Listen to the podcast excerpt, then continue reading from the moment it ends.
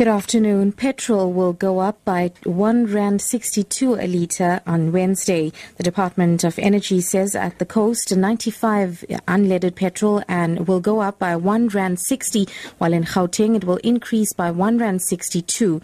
Uh, 93 ULP and LRP will cost 1 rand 56 and 1 rand 54 more in Gauteng and the coast respectively.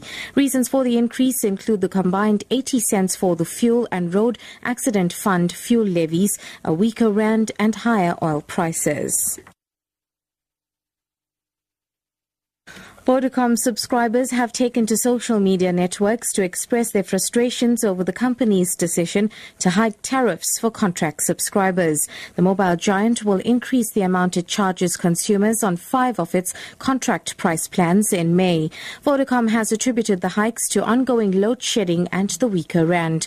Horisani Sitole reports. The first problem is that the consumer actually agrees in the contract that the service provider may unilaterally change the tariffs.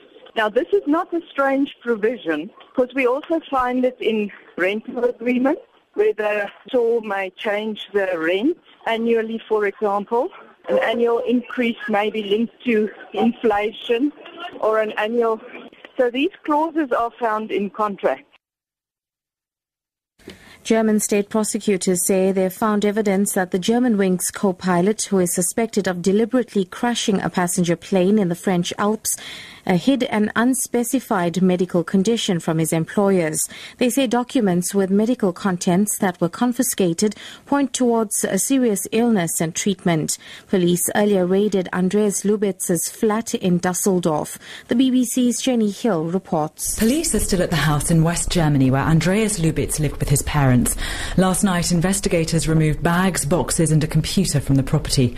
They also reportedly made a significant discovery at his flat in Dusseldorf. The investigation is focusing on the 27 year old's personal life. There are unconfirmed reports that Mr. Lubitz took a six month break from his pilot training because of depression. And one German broadcaster claims there was a note on the pilot's Federal Aviation Authority file. It referred to an episode of mental illness and recommended regular psychological assessment.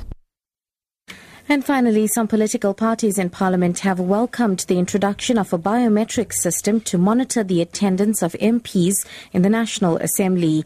MPs will have to scan their thumbprints when they enter and leave the House.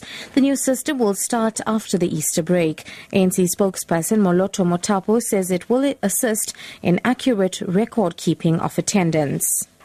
Top story this hour, the price of petrol will go up by uh, up to 1 rand 62 a litre on Wednesday. For Lotus FM News, I'm Sudisha Naidu. I'll be back with headlines at half past four.